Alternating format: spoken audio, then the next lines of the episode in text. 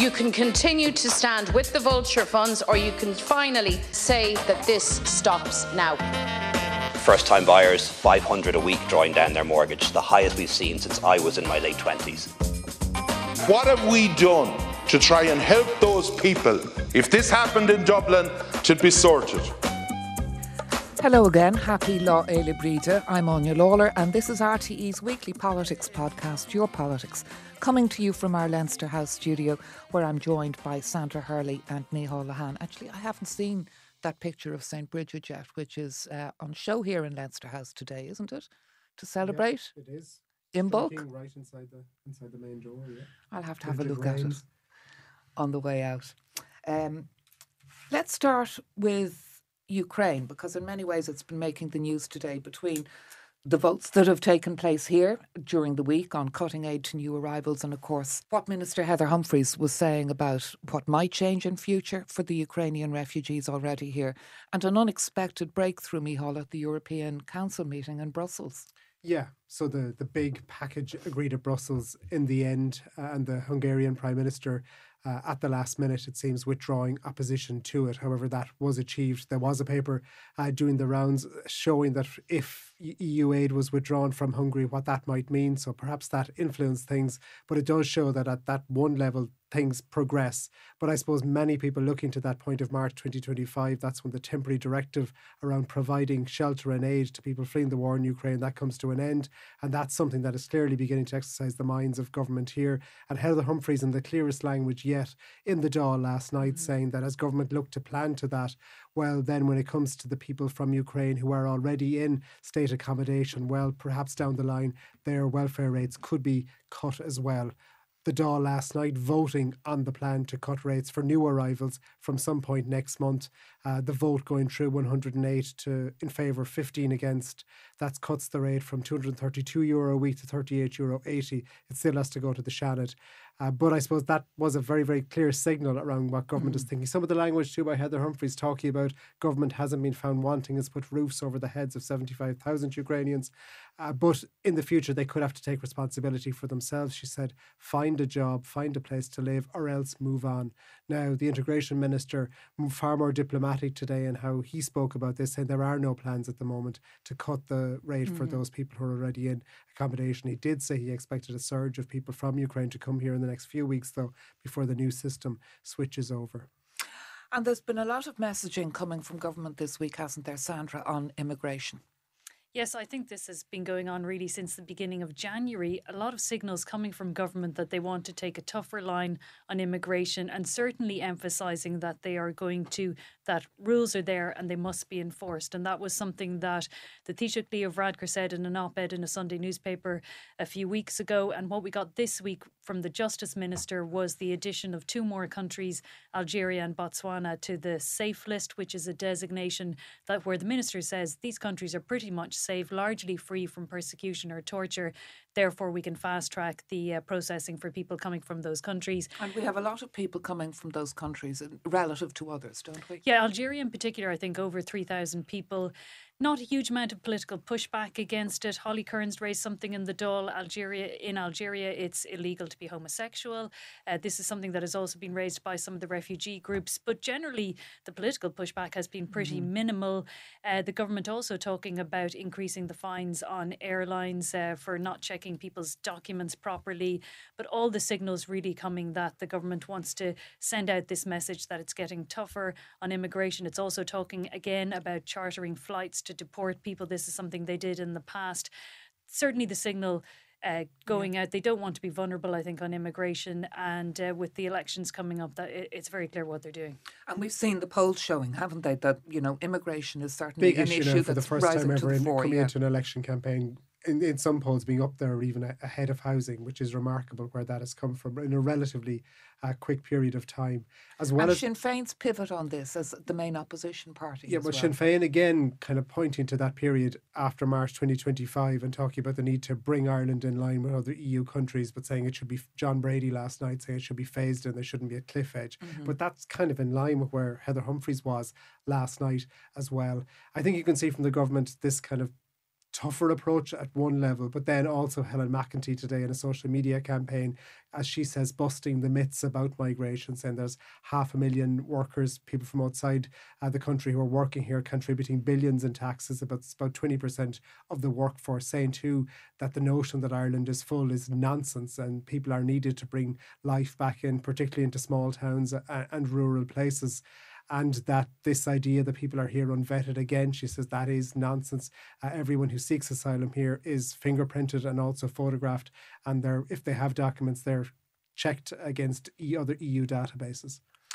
All right, and certainly in terms of the war in Ukraine, I know the EU did agree that 50 billion in aid uh, today, but the aid from the US has been held up over there uh, because of the row between the Republicans and the Democrats. And the word from the battlefront from Ukraine is that you know pretty much stalemate and no quick end in sight. So it'll be interesting. And uh, actually, interesting to note the fluctuations in the numbers coming from Ukraine over the past month. So for the first three weeks in January, there was a dramatic fall in the numbers. Politicians uh, said that that was likely due to the fact that the rules were going to change, those entitlements that Micheál was yeah. talking about. But now, in the past week or so, the numbers have shot up again. Uh, the thinking there is that people want to get in before the accommodation rule changes, that entitlement to state accommodation, the, the limit being put on it. So they are dealing with a, a kind of a, a, very moving picture all the time. I think it's very difficult to predict how, how much the numbers are likely to be. But there was a number given to a cabinet committee last week that the number of international protection applicants coming to Ireland this year could be as high as 20,000. Now, for the last two years, it's been 13,000 or thereabouts, which is very high, but 20,000 will be a lot to deal with. And when it comes to the changes, the people coming from Ukraine are going to be accommodated in kind of new new asylum centres or whatever, or reception centres. The one these them, big new centres yeah. that are planned, and yeah. the first two that are kind of there are one at Stradbally in County Laois and one at Ballyogan in Dublin. I think across the two of them, there's three thousand two hundred beds. Government said that will be sufficient uh, to, when the new changes kick in. Because they're going to segregate the centres, aren't they? So yeah. new people go only to the new centres with the new accommodation rules. Older people who've already been here go into the older centres. So that, that is how they're planning it. So let's move on. Um, RTE still making headlines. We had the latest report uh, this week, this time on examining the 2017 and 2021 voluntary exit schemes from RTE that were supposed to be cost saving exercises. Um, the story so far. Yes, another damning report, another fairly depressing report, I think, for lots of employees. Um, there were it, it, it was looking into the details of the exit schemes, the redundancy schemes in 2017 and 2021. So one main finding in relation to the former Chief Financial Officer, Breda O'Keeffe that her package was not signed off by the board, it was signed off by D the Forbes, board, yeah. the exec board, and that there uh, a business case had been made for it, but in the end her job was replaced, so it probably shouldn't have gone through at all.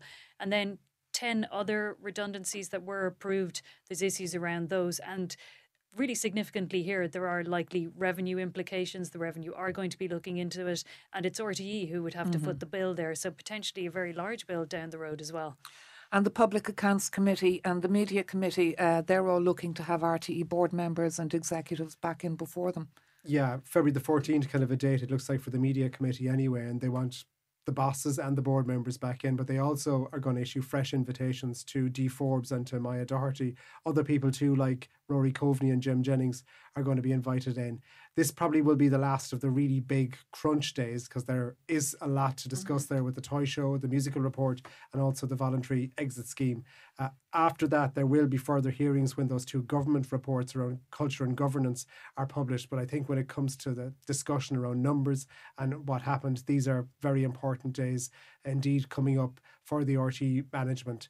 Uh, there is dismay and anger around the house once again, uh, but equally that sense that things are pushing very much towards the, the future funding for public service media, as, as the Taoiseach Micheál Martin was describing it uh, this morning. You can see clear lines emerging from the biggest opposition party and at least some in government. Yeah. And interesting exchanges. I mean, yesterday you had Mary Lou uh, Sinn Féin leader, and Eamon Ryan, the Green Party leader, back and forth between them. And again, even more pointed today between the Taoiseach and Pearse Doherty. So whether public interest in all of this is waning, uh, now that the big presenters are, aren't coming up to, to the committees.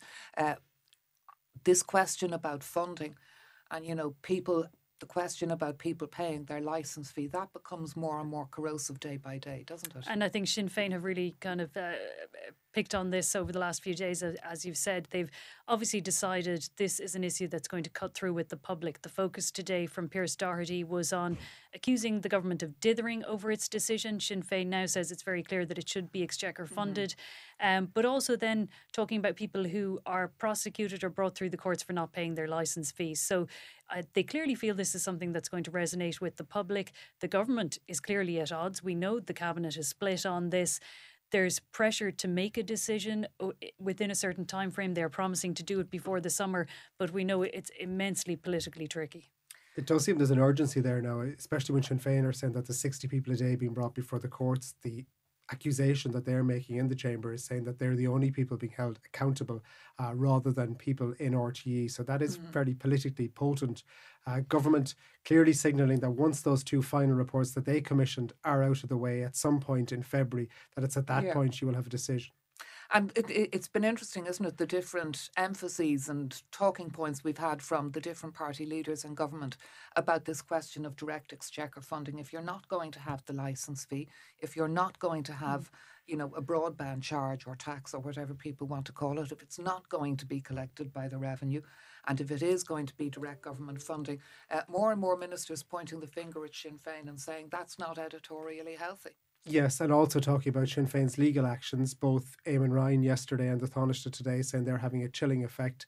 And the Taoiseach saying that any government in the future could use uh, the possibility of reducing funding to public service yeah. media uh, as leverage, he said, when it comes to controlling the message. So I suppose that is the great fear. At the same time, Sinn Féin can point to that recommendation from the Media Commission, and they did advocate direct exchequer yeah. funding. I think if you're. And the, they also point to TG4, of course, which yeah. gets funded directly. Yeah if, if you're to look, if there is any unity in government, the interview that Eamon Ryan did with you in the morning of the Fine Gael think in, in Limerick, he did at that point suggest that a universal charge, possibly below the rate of the current licence fee, that that may be his preference. He hasn't said it since, but Micheál Martin in the chamber today again floating that idea and saying not alone is it his idea, but it's also something that Oireachtas committees over the years have backed. Because what the, key th- is going to be get, getting public buy-in in the end. Yeah. So if, if it's yeah. below the rate, and then again, of course, there does seem to be a greater push, and there has been in recent months around getting revenue to collect it.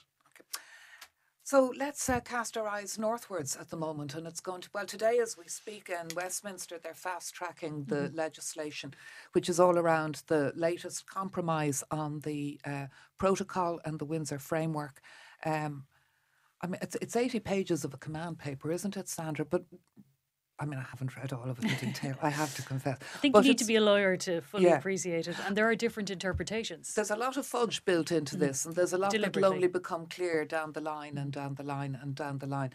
But it does um, mean that at this stage, it seems as though Stormont is going to be getting back in business on sat- Saturday, which would be a huge day for Sinn Féin and for Michelle O'Neill.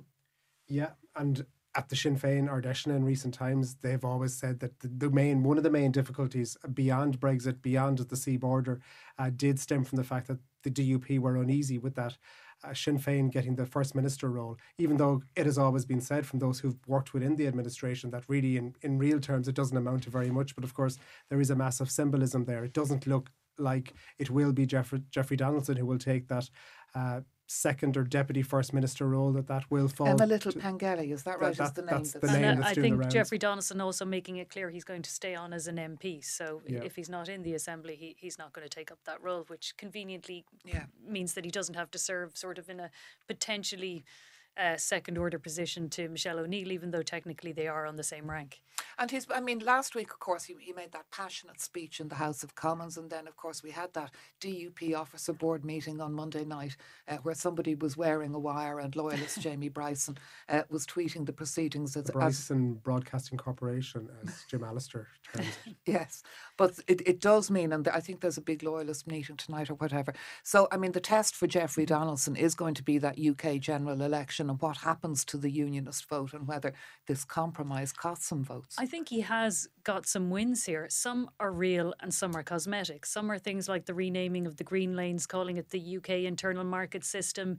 There's a bit of a fudge on sort of future divergence with EU laws, whether they've to stick within the rules. A minister will have to come in yeah. and make a statement on it. It's not quite clear what happens after that. That's going to be really significant, but it sort of pushes it down the ro- road. There are some other wins that are going to make a big difference to British businesses.